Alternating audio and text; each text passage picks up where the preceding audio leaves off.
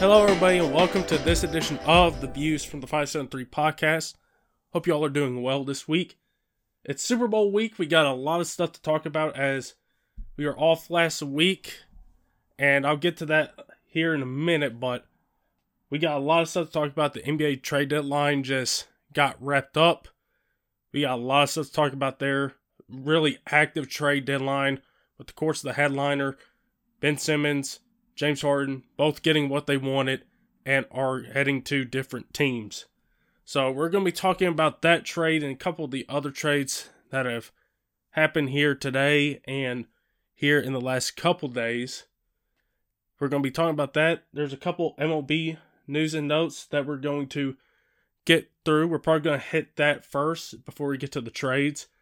And then we got a bunch of NFL stuff that we got to get to not including the Super Bowl, with all the coaching coaching positions being filled up finally. All nine of them are filled up. We also had Tom Brady retire. We we have the ongoing lawsuit with Brian Flores happening. We just had a bunch of stuff happen last week. I hate I had to miss out last week, and I'll get to that why here now. Not for sure, but it, it looks like I had COVID, that I, I had picked it up somewhere. So, of course, I was in no state to do a podcast last week as I was recovering last week. And also, we had potential ice storms heading our way. So, I wasn't sure, even if I did do the podcast under my condition, that I was going to be able to get it out because we may have had ice ice come here uh, to Cartersville that could have knocked out internet and uh, knocked out electricity and all that stuff. So there's a couple concerns there, uh, but the main one is like I had COVID, didn't feel like it, need to rest. But back this week, I'm feeling much better, all things considering, after uh, what I went through last week. But uh, we're back. And uh, boy, what a week to get back to all this stuff going on, including the Super Bowl. Super Bowl 56, the big week of the big game is finally here. So we are going to get right on into that. So without further ado, let's get right on to our first topic of conversation today, and that is going to be some MLB news and notes that are going around the sports world as of now. Of course, Rob Manfred has been talking about things here recently within the last few hours about what's been going on with Major League Baseball in the midst of their lockout. And so there's been a few things to take note of. Uh, one, both sides are going to meet Saturday to try to, again, try to get together, try to hammer things out to where they can agree to a new collective bargaining agreement and they don't have to worry about a lockout. Potentially, they can get right on into spring training with the season starting March 31st. So, not too it's not too far away the season is. So, both sides are going to be meeting Saturday. He does believe the season will start on time, so we'll see if there's any positive things that happen on Saturday that could trend in the direction of the season starting on time as scheduled. Also, there's no status change in spring training, so there's that bit of note with spring training obviously would be going on right now. Yeah, you'd have that. You'd have pitchers and catchers, of course, reporting first, and then everybody else coming in. And then a couple other things that are of note. And one of them is the universal DH is happening. I know that's been something some baseball fans have been clamoring for for some time. You know, it, it not making sense with why the NL doesn't have it and the AL does. So from now on, it looks like the universal DH is going to be a thing in baseball now where you now have the DH in the NL. So you don't have to worry about pitchers hitting. Although there are probably a few people out there that like to see that happen, like to see pitchers hit home runs. Looks like that is going to be a thing of the past, and the universal DH will be a thing going forward. So that's a huge thing. The other huge thing is draft pick compensation is eliminated. Now, if you know the drill with the MLB is that usually when a when a team loses a star player in free agency, they would get a compensatory pick and that they would get that pick and it would be a pretty good draft pick at least. And especially if that player is a star type player. So now this change is happening. Draft pick compensation is eliminated and so that's a big thing that is changing of course, another uh, there's still a couple other questions with the draft because I've read a few days ago that they were talking about making a change with the draft as far as implementing a draft lottery into the MLB draft, and uh, which would be kind of strange to see them holding a draft lottery. It'd probably be, if I read right, the format of the top three that uh, the NBA does very similarly. But this is also huge news as uh you can probably think back there's probably been some famous compensation picks that teams have made in losing players.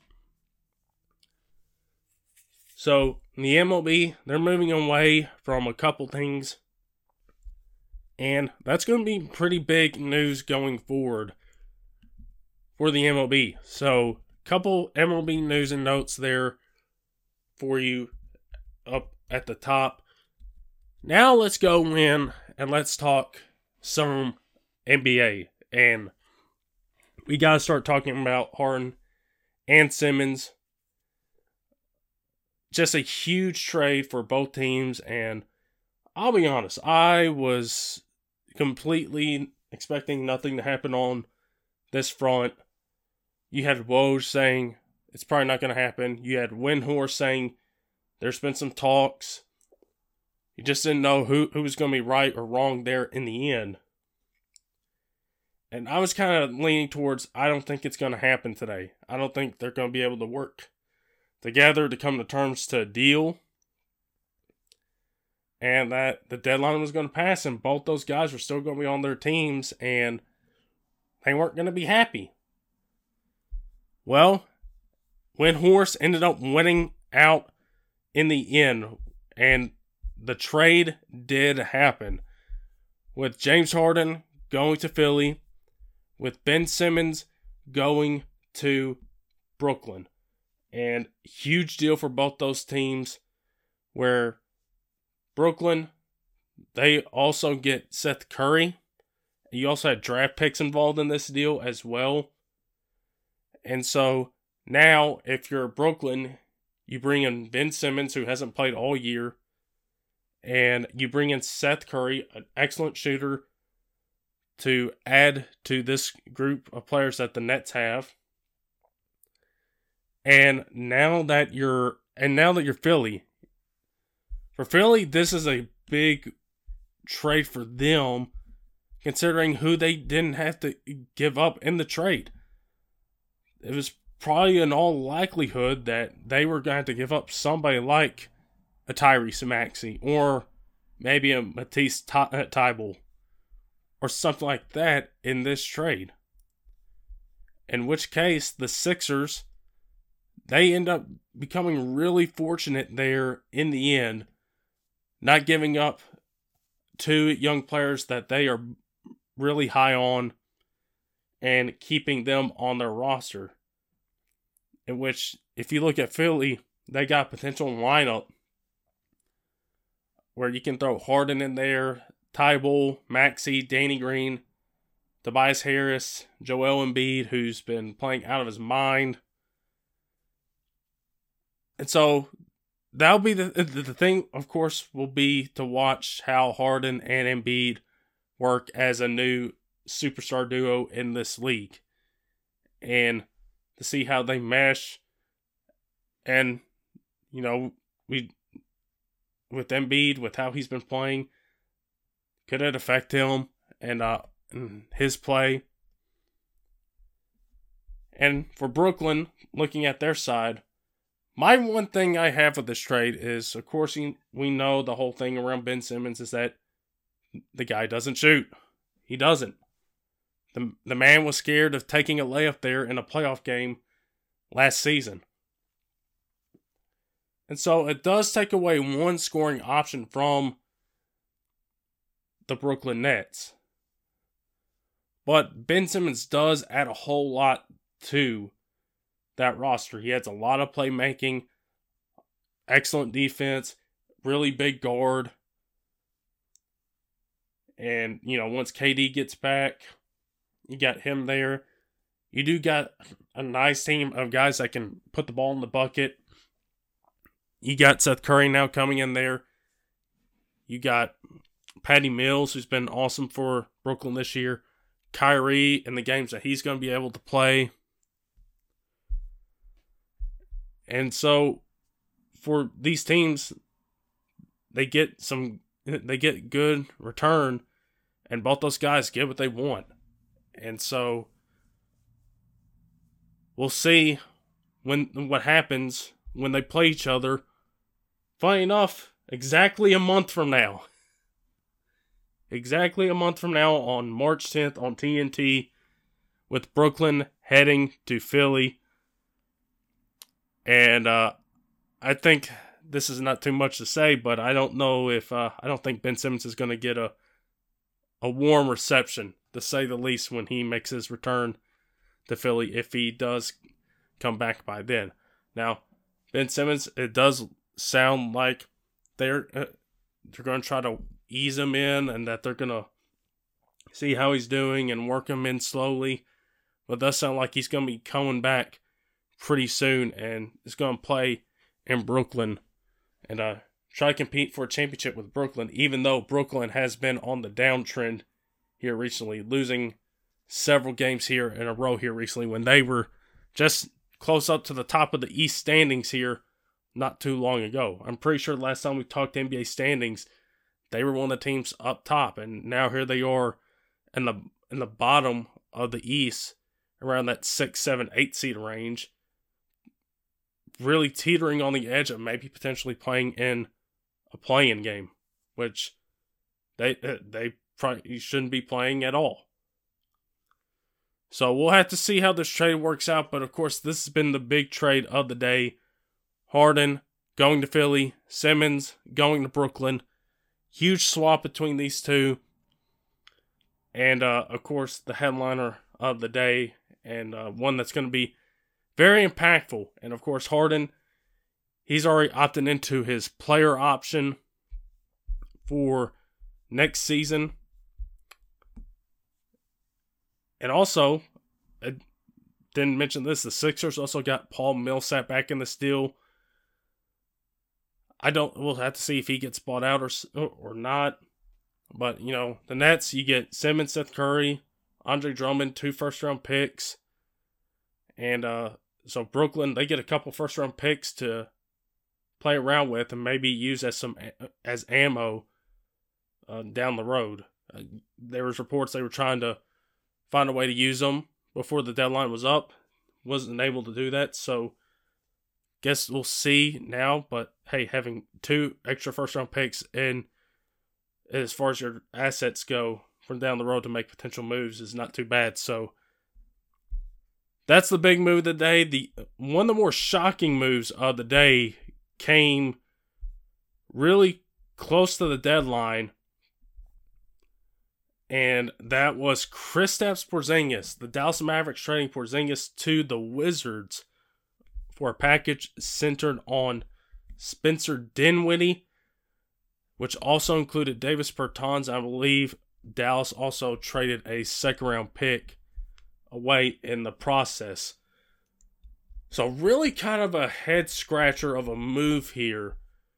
And you wondered, I mean, while Porzingis has been in Dallas, there have been reports about the relationship between him and with Luka, And you have to wonder if this played a part in this.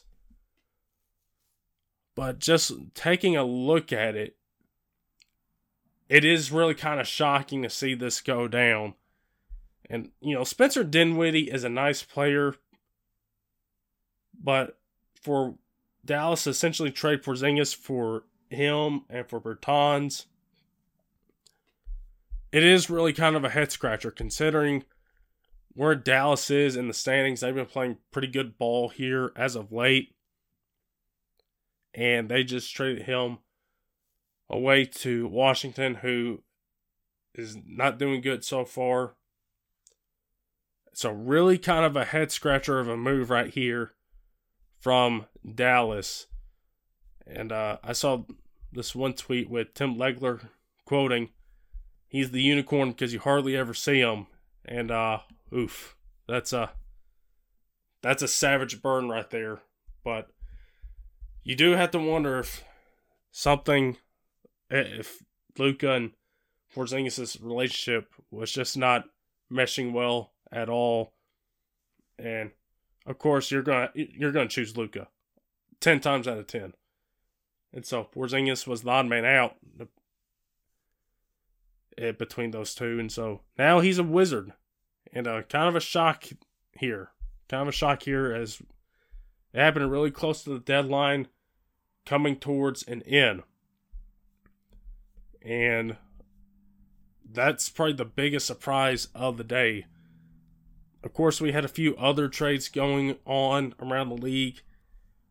We had a deal between the Spurs. The Spurs have been a team that's been dealing a whole lot too the Spurs trading Derrick White to the Celtics for Josh Richardson and I want to say somebody else. I want to say another player was involved. A first round pick was involved in this trade. A 2022 first round pick with a protection of one uh, top four, with the top four protection on it.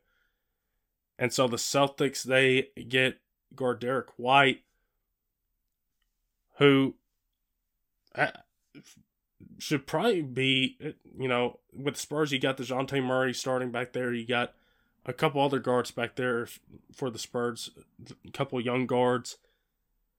So Boston, they do send out a first round pick.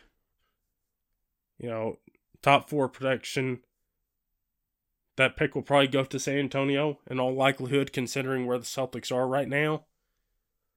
But Derrick White, not a bad return for the Celtics getting him to come there.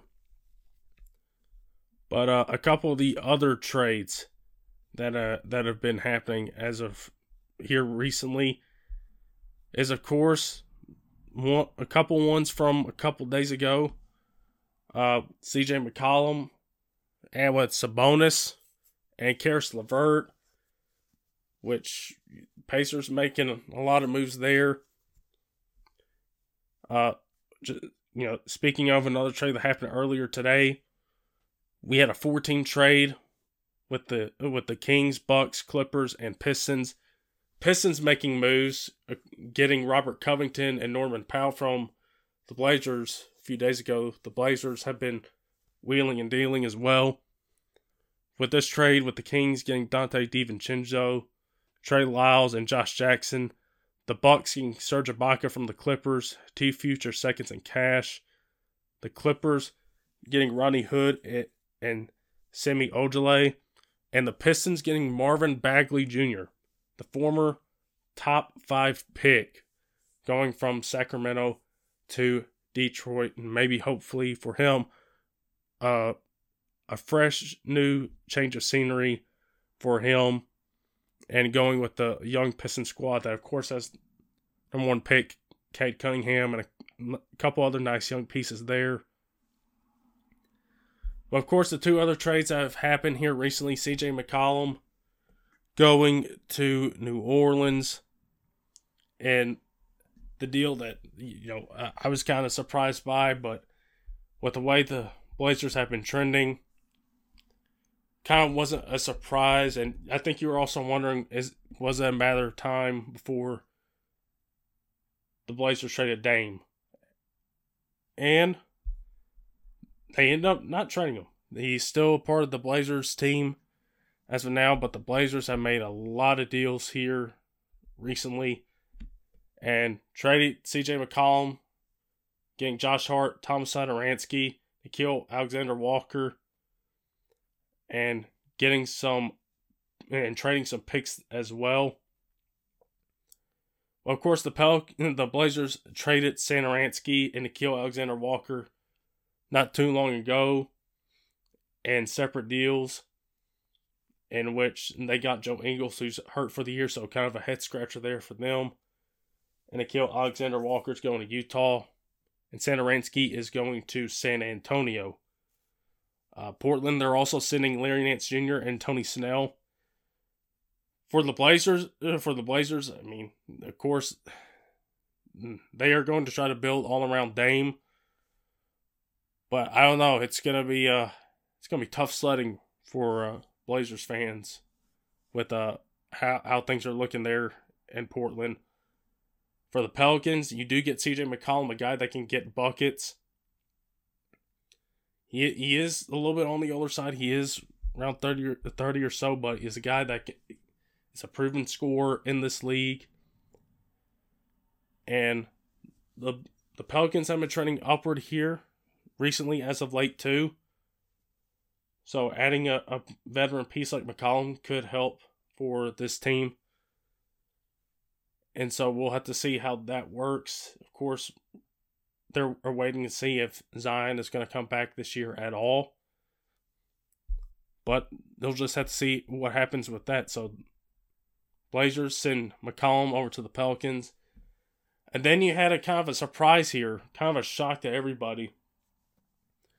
Was the Pacers trading Sabonis and trading a couple other players there to Sacramento and getting Tristan Thompson getting Buddy Hield, and also trading Tyrese Halliburton, which was probably the surprise trade piece in that deal. Is that people in Sacramento were shocked, the team was shocked, and he was shocked. He was one that genuinely, that genuinely wanted to be in Sacramento, which is something you don't hear a whole lot too often in the NBA. Somebody genuinely wanting to be a part of the Sacramento Kings and he wanted to be there. And so now he's going to Indiana along with Buddy Hield. Of course, they need another guy that can get the bu- uh, ball in the bucket on the wing after trading LeVert to the Cavs, which I really like for the Cavs, adding him to their roster right now. And the Pacers, they they made a decision between Sabonis and Miles Turner, and they decided to go with Miles Turner. And so you're going to see how that works out going forward for the Pacers. And then for the Kings, Sabonis is a, is a guy that can big man up front. That's a star. That's really good. You have to see. Uh, I'm really curious to see how his and the De'Aaron Fox's relationship will be. There's a nice two man game there between those two. But uh, again, really kind of surprised with Halliburton being traded to the Pacers. Really kind of shocked. And uh, I'm sure if a lot of other teams knew that he was available in a trade, that they, they would try to come knocking on the King's door and try to go get this guy. Because his stats are, are pretty good for a guy in a second year. And so he's off to the Pacers. I think that's one of the last big major deals that we that we've had. We had a, a couple other minor deals here, but a whole lot of wheeling and dealing here at the trade deadline, and uh, really active, really kind of subverting our expectations from the past about the trade deadline, where we think we're going to get an active one, and we end up getting one that doesn't have a whole lot of trades and just a couple minor ones. Today and the last couple days we got uh, some big ones happening with some big time players moving with of course the Harden and Simmons trade headlining all these trades. Just some big moves and we're going to see how things go forward as we're over the halfway point and we're about at all-star break so still a lot of things to happen in the meantime but of course people are talking about the teams that haven't made moves. Lakers, Heat, Knicks. Looks like they're going to be looking on the buyout market, and let's see if anybody wants to go to those teams. So, the trade deadline, whole lot of fun. To see what happens on the buyout market and who's out there, and see if any teams can get better on the buyout market. Normally, you see a couple guys get on the buyout market, go to the team, and really make an impact for the team that gets them. So we'll have to see if uh, there's going to be any type of impact moves out there on the buyout market. So, with that being said, that is the NBA. Of course, speaking of All Star, we got the All Star break coming up. We got the All Star starters announced last week. Really happy for my guy Ja getting named as a starter. We had the reserves named here last week. And then we also had the All Star participants for the challenges and all that stuff named on Tuesday. We're going to get the teams fully announced this week, of course, with LeBron and KD being named captains and seeing who they are going to pick in this game. So, All Star weekend not too far away and uh, should be a fun weekend. So, there's the NBA. Let's move on and let's talk some NFL. And boy, I don't know where to start, you, you guys. Because, again, that's one of the things of having COVID last week. That's a drawback.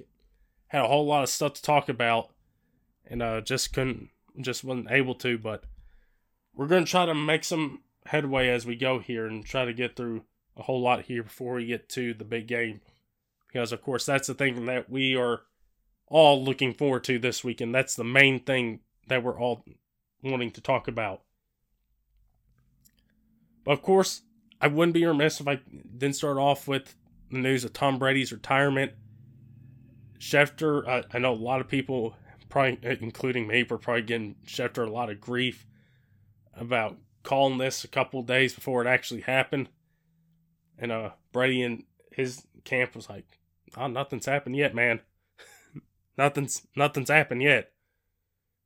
But uh, a couple days later, Tom Brady announces his retirement, and of course, a few days later after that, it's like, you know, we'll, we'll see how I feel in a few months from now. It's like, I, of, of course, of course, Tom Brady's already questioning his retirement a few days after, a few days into it. But uh, with Brady retiring, if this is it, if this is indeed the end for him, whether you like the guy or not, I'm probably a guy that leans on Tom, or probably not. You you do have to acknowledge this guy is the greatest of all time with what he's done and how he's played at a high level. Even if you take a look at, at this year, he's probably going to end up second in MVP voting with the season he had with Tampa Bay this past season. At 44. And know he said he wanted to get to 45. Just a, just a little bit short of that.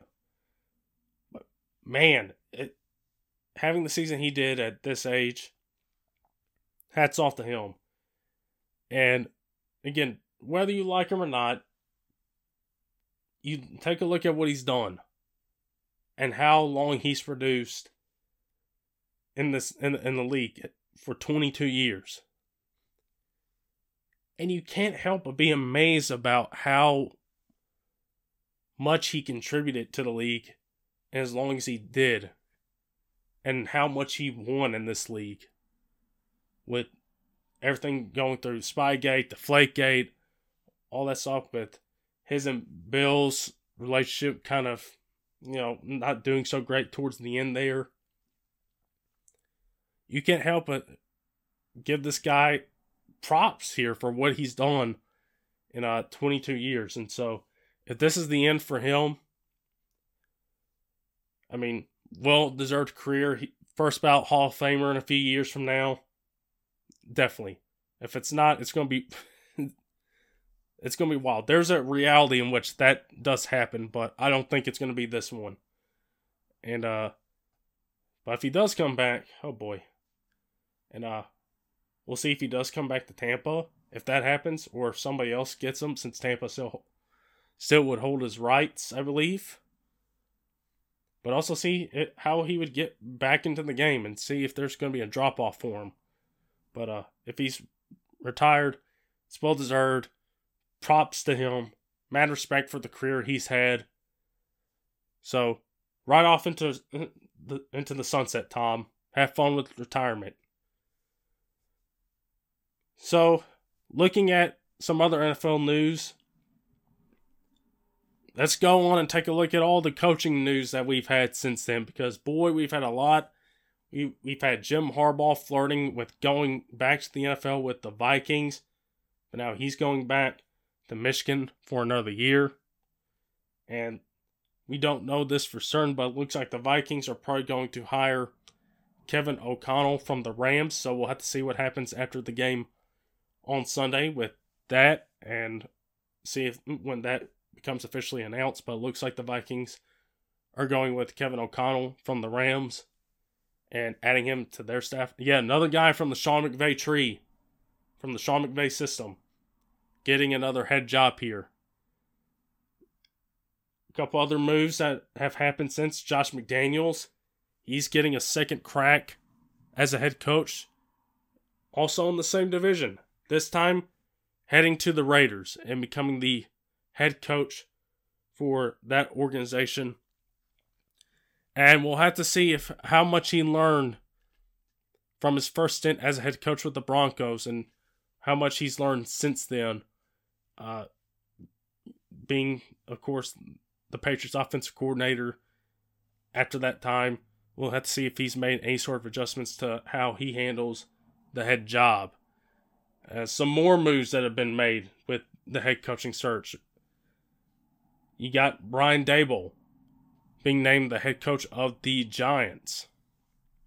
And we're going to talk about them a little bit here soon with with Flores, but I like the Daboll hire by the Giants, and that's without talking about anything that may or may not have happened. But with Joe Schoen coming from the Bills, the new GM of the Giants, you ha- you probably have to expect that they're going to be looking very hard at two of the candidates that were possibly guys that Schoen would hire from the Bills with Daboll, who's the OC there, and Leslie Frazier, who was the DC there. And so he goes with Daboll after tremendous success with being the offensive coordinator for Josh Allen for all of his career. To see if he can somehow find a way to help Daniel Jones actually succeed for the Giants under center. And I mean, listen, if you see what he's done with Josh Allen, there's got to be a sliver of hope for Giants fans bringing in this guy and what he's done with that Bills offense uh, since they drafted Josh Allen a few years ago. So the Giants hired Daboll. Up next, we also had a couple others with the Saints. Sticking with Dennis Allen, the DC for the last few years there. It's been a wild week for the Saints with everything with this and Alvin Kamara and all that stuff. Which uh tough stuff for Alvin Kamara. That it's not a good look. It's it, it's not good. But the Saints they hired Dennis Allen, who was of course a head coach as well a few years back, but he's been with the Saints ever since then after he got fired. And uh, he's been the guy that's been heading the defense. And the defense has been pretty good for the Saints here in the last few seasons. So now he's taking on the head job there for the Saints. But of course, you got a lot of things to consider with cap issues, with what's going on with Michael Thomas. Now you got the Alvin Kamara situation added in to also what are you going to do at quarterback in the post Drew Brees era in year number two of that era. Which is a lot of things to consider for him. you had the Miami Dolphins going with Mike McDaniel, which I made the joke with my dad because that's his name. I was like, "Hey, Dad, when'd you tell? When were you going to tell us you were going to go uh, be the coach for the Miami Dolphins?" But that this is a guy that's coming from the Kyle Shanahan tree, and comes from that system. And I really worked on their running game a whole lot for Shanahan with San Francisco here, especially the last few years. And the running game really popped here, especially this season with uh, putting in Deebo back there and Elijah Mitchell looking really good for a sixth rounder. And so now you bring him to Miami to be an offensive coach to Tua in his third year and try to really bring out his potential to and bring it up to where you think he belongs in the NFL as far as some among the top quarterbacks. He is a top five pick for a reason.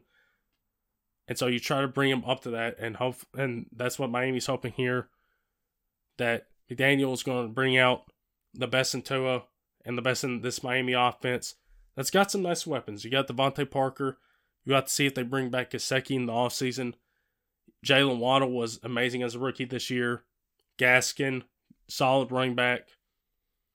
We'll just have to see what he does. And then the last coach to be hired was the was the Houston Texans staying in-house and hiring associate head coach Lovie Smith. That's right, everybody. Lovie Smith is back in the NFL as a head coach, this time with the Texans.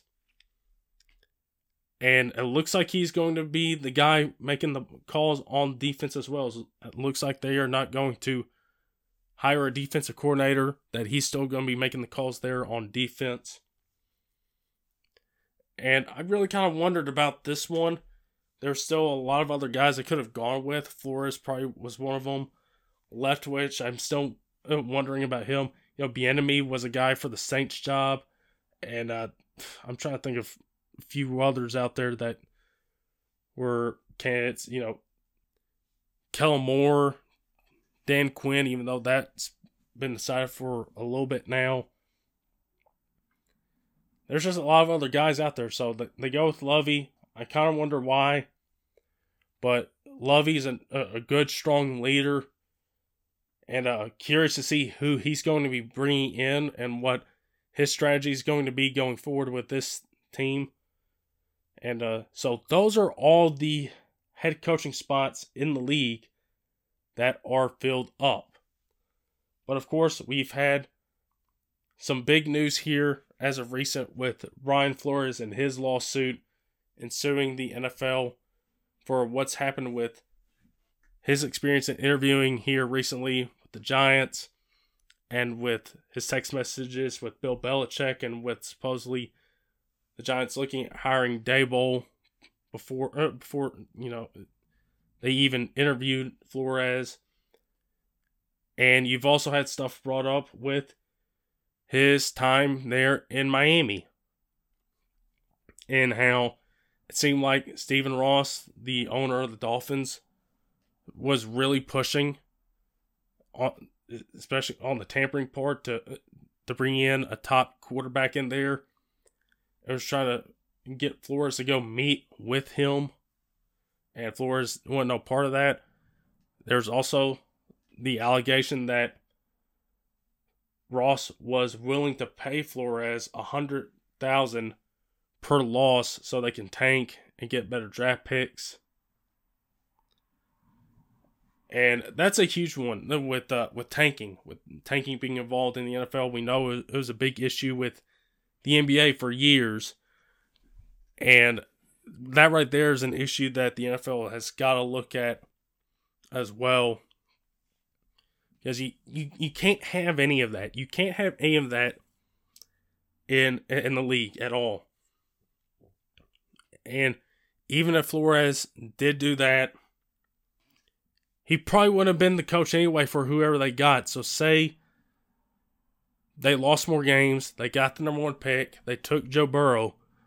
Is there a guarantee that Flores would have been there to coach Joe Burrow. There's no guarantee. Ross might have said, all right, you did that, and might have let him go and go hire a new coach. The coach is new, shiny toy, the number one pick in Joe Burrow. So there's no way he he probably would have stayed on if that had happened. And you've also had Hue Jackson bring up some stuff about the Browns maybe doing something similar there a few years ago when they stunk. It's just a whole lot of crazy stuff with those two things possibly happening here really recently as far as tanking is concerned. It's something that's got to be fixed and hammered out. See if that is true, and if it is true, what to do about the people involved and how to fix stuff like that and prevent stuff like that from ever happening again in the league because that should not be able to happen at all.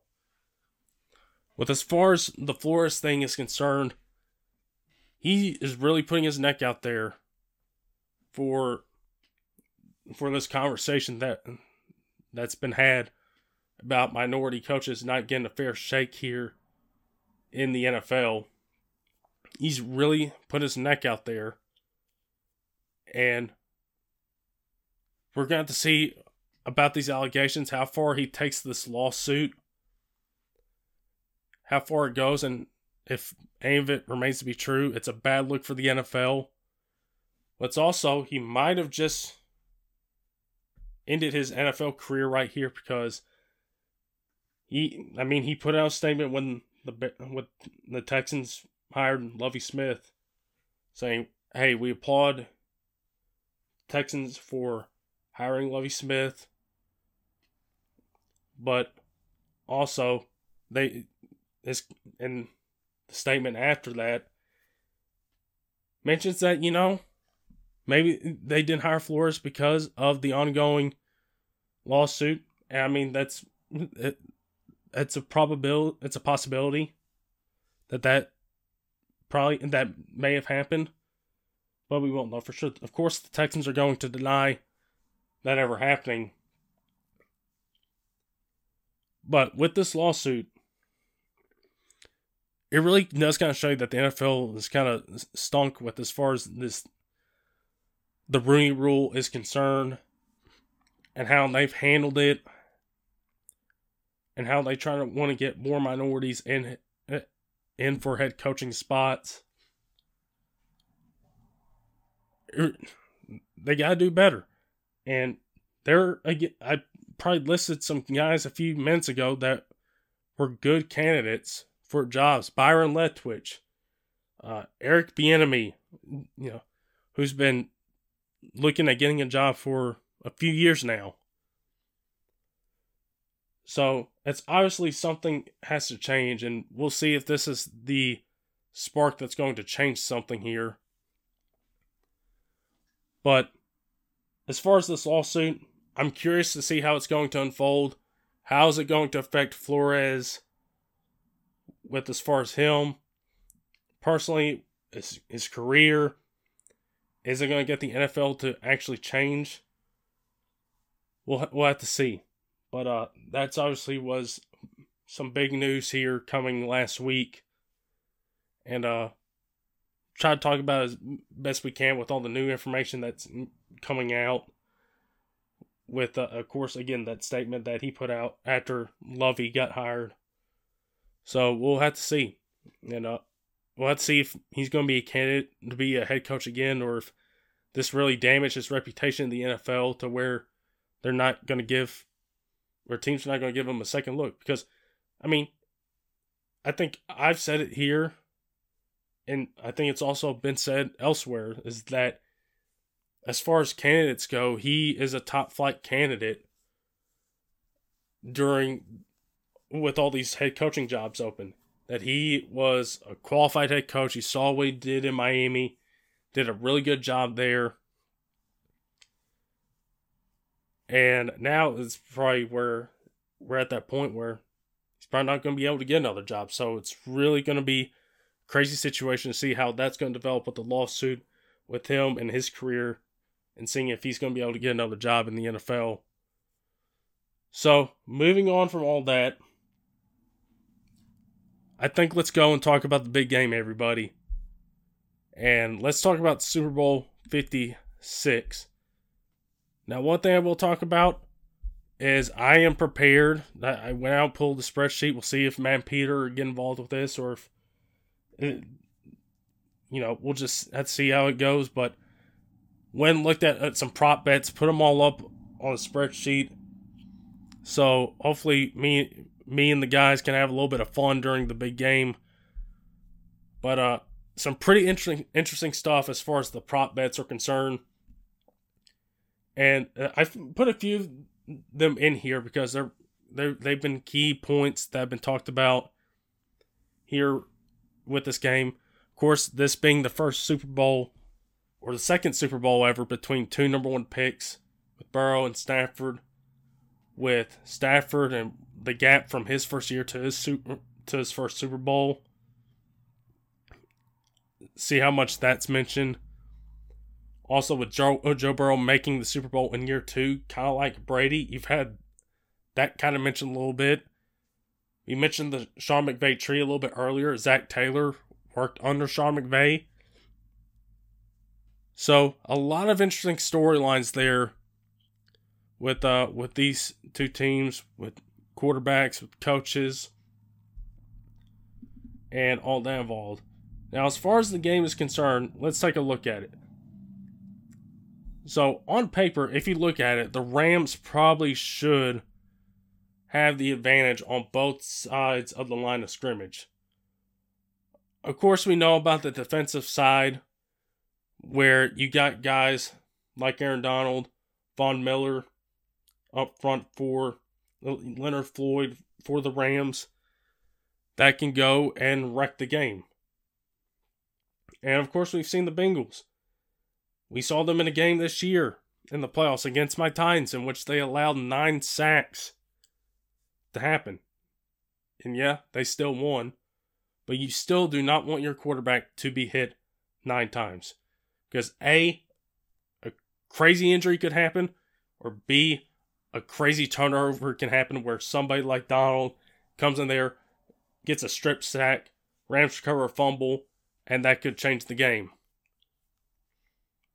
On the offensive line, the the Rams probably have the better advantage there too, because again their their line is not like the Bengals. The Bengals offensive line has had their struggles all year long. Burrow was one of the most sacked cornerbacks in the league this year. So I think the Rams probably do have the advantage on both sides of the ball. As, as far as the lines of scrimmage are concerned, I think they're, sitting pretty well right there.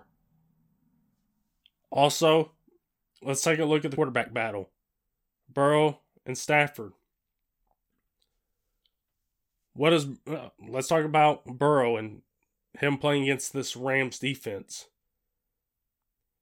He's going to be facing one of the toughest pass defense. Of course, Raheem Morris has done a really good job against the pass this year. And they got some guys in that secondary that are pretty good, namely Jalen Ramsey, one of the best corners in the league.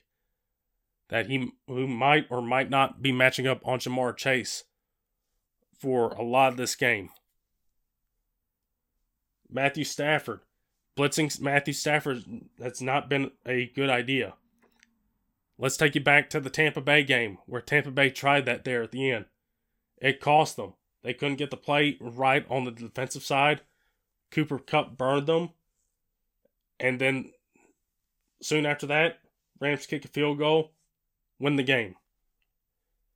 So blitzing hasn't necessarily been the most has it been the most logical thing to do against Stafford?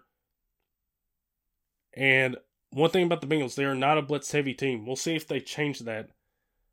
And uh that as far as their blitz rate, they just blitz eight around 18% of the time. Third lowest rate in the NFL. If they it depends on picking their spots, but if they do pick their spots, there's an opportunity for Stafford to absolutely nail them. There, there is a chance for that to happen. Now, likewise, blitzing Burrow might not be a good idea because he's actually been pretty well against the blitz. He does really well. He, he's able to process uh, quickly, get the ball out of there, make his progressions. It's uh, kind of kind of crazy that uh, with how well he's done against the blitz. Of course, Ja'Marr Chase, how much of an impact is he going to have? How much is Jalen Ramsey going to be covering him? That's going to be a key matchup to watch is seeing how much number five is on number one, or if Ramsey is out there guarding Tee Higgins or Tyler Boyd or whoever. Uh, also for the Bengals, it looks like CJ Uzomah. He's probably going to get the play. He's not missing the biggest game of his life. That's coming straight from him, and I don't blame him. And we got a lot of fun offensively. We got a lot of wide receivers that can take over the game. Kupp, Chase, Higgins can too. Higgins has had some games where he's taken over for, from Chase. And then Odell. Huge game for o- Odell for his legacy. And, you know, this is why he came to LA is to go out and try to win a championship. And uh, he's done really well. If Robert Woods doesn't go down, you have to wonder what happens. But Odell has done really good as the number two wide receiver behind Cooper Kupp. Another thing to watch out for the Bengals defense. Do they not blitz a lot? Yes. But one thing they do well is adjust. And they've adjusted pretty well. I mean, if you take a look at what happened in the AFC Championship game with how well they adjusted defensively later on in that game and really gave that Chiefs offense a lot of problems there. They can adjust really well, and that is a key example of how they can adjust. If things aren't going well against the Rams in the first half, they can make the proper adjustments in the second half, and maybe those adjustments win them the Super Bowl, and they're able to overcome what happened in the first half, play extremely well with their adjustments in the second half, and go out and win the Super Bowl. So, and, and those are a few things in taking a look at this game. Just a lot of interesting stuff with this game, with both these teams and how these teams play. If you, I mean, if you again, the Bengals a good a team that can adjust there the Rams, we'll have to see if you know Cam Akers can get going for them. And that uh, another thing that can help the Bengals is the turnover battle. If if they can turn the ball over against the uh, Rams and get the ball back against them, that usually plays well for them. If they turn the ball over, it really won't play uh, well for them. And we know the Rams, they got a really good defense. They got a lot of guys on there that can make a lot of plays on all levels of the defense. So I think as far as the game is concerned about who I'm going to pick here, if I'm going to pick the winner of the Super Bowl, I think the Rams are going to win it, and the Rams are going to win the trophy, win the Lombardi trophy in their home stadium, making that the second time for that to happen in, in two years, with Tampa winning it last year in Tampa. Also, one thing to note the Rams are going to be the away team in this game.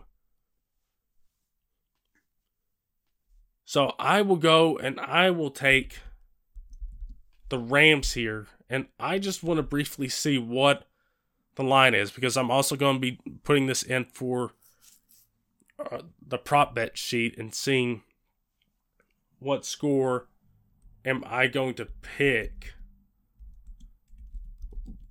But I think this should be a really interesting game between these two teams. Between, with the Rams, with them making it two times in four years, with the Bengals making it with a young team, a really young team that they have here. And it's going to be a different Super Bowl for the Rams than it was against the Patriots a couple years ago. It's going to be different. So I think I am going to go with the Rams here. I think I'm going to go with the Rams and have them win the Lombardi Trophy in their home stadium. And for Sean McVay, be one for either one of these coaches, Sean McVay, Zac Taylor, they would be among the list of the youngest coaches to ever win the Super Bowl. So it'd be a little bit more history there with those teams. So let's see. Let's go try to find the line. So the Rams are a three and a half point favorite.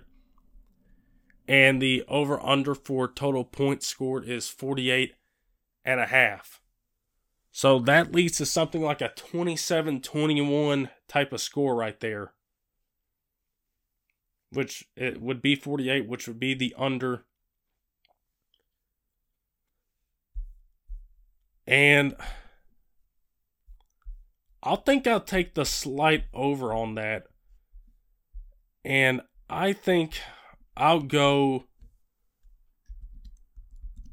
Rams 28, Bengals 24. I think this will be a close competitive game. I think both these quarterbacks have shown a lot to a lot of people this year. Stafford, he's made big plays when it's counted. And for Burrow, what else can you say about a guy in the second year coming off an ACL injury? He's been an absolute baller this year. And I don't think it's going to be the last time Burrow's going to be in the big game. I think this is this might be the first of a of a few appearances in the big game, but I think the Rams I'll go with them. I think they'll win Super Bowl 56 at SoFi Stadium at home and keep the trophy there and in the season on a high note. So that's it for the NFL Super Bowl predictions talk right there. Can't believe we're already at this point in the season. And uh of course, I mean we won't stop talking about the NFL when the off season's going on because we got a whole lot of off season talk to talk about. Free agency, trades, draft. I'm already getting ramped up on draft stuff already. So we're gonna have plenty to talk about after the big game on Sunday. So we're going to have a lot of fun here. Of course, we're going to have a lot of fun with the game itself with the halftime show, packed halftime show, a lot of commercials. Uh, we'll see all the fun stuff that happens there, all the movie and TV trailer spots that we have on there. I have stuff for here on the prop bet sheet about those things. And uh, they give you guys kind of an update I believe me and Peter are planning on doing a pod February 19th. We're planning on taping that February 19th and that pod probably coming out early that next week. In which we'll probably be talking about some of the spots, uh, some of the ones that are more notable to us that we want to talk we want to talk about here. Maybe we get something for Obi Wan, which that the poster for that and release date for that's been put out there. We got a Lord of the Rings trailer possibly coming. Anything else? So we'll probably be looking and talking about that. Uh, Boba Fett, little bit of Peacemaker talk, and also the main course, some Batman predictions for the new movie coming out in a few weeks. So we'll be talking about some of these commercials next uh next Saturday, hopefully. So be on the lookout for that on the entertainment channel. And you can go find the entertainment channel and the views channel wherever you guys get your podcasts, whether it's Stitcher, SoundCloud, Spotify, Anchor, or Apple Podcasts. Be sure to go check us out on all those platforms. Be sure to go check us out on our Twitter account, 573pods. So that'll do it for us here, everybody. Hopefully, you guys have a good rest of your week. Have a good weekend. Have a fun Super Bowl Sunday. Try not to eat too much. And uh, until next week, we'll talk to you guys next time.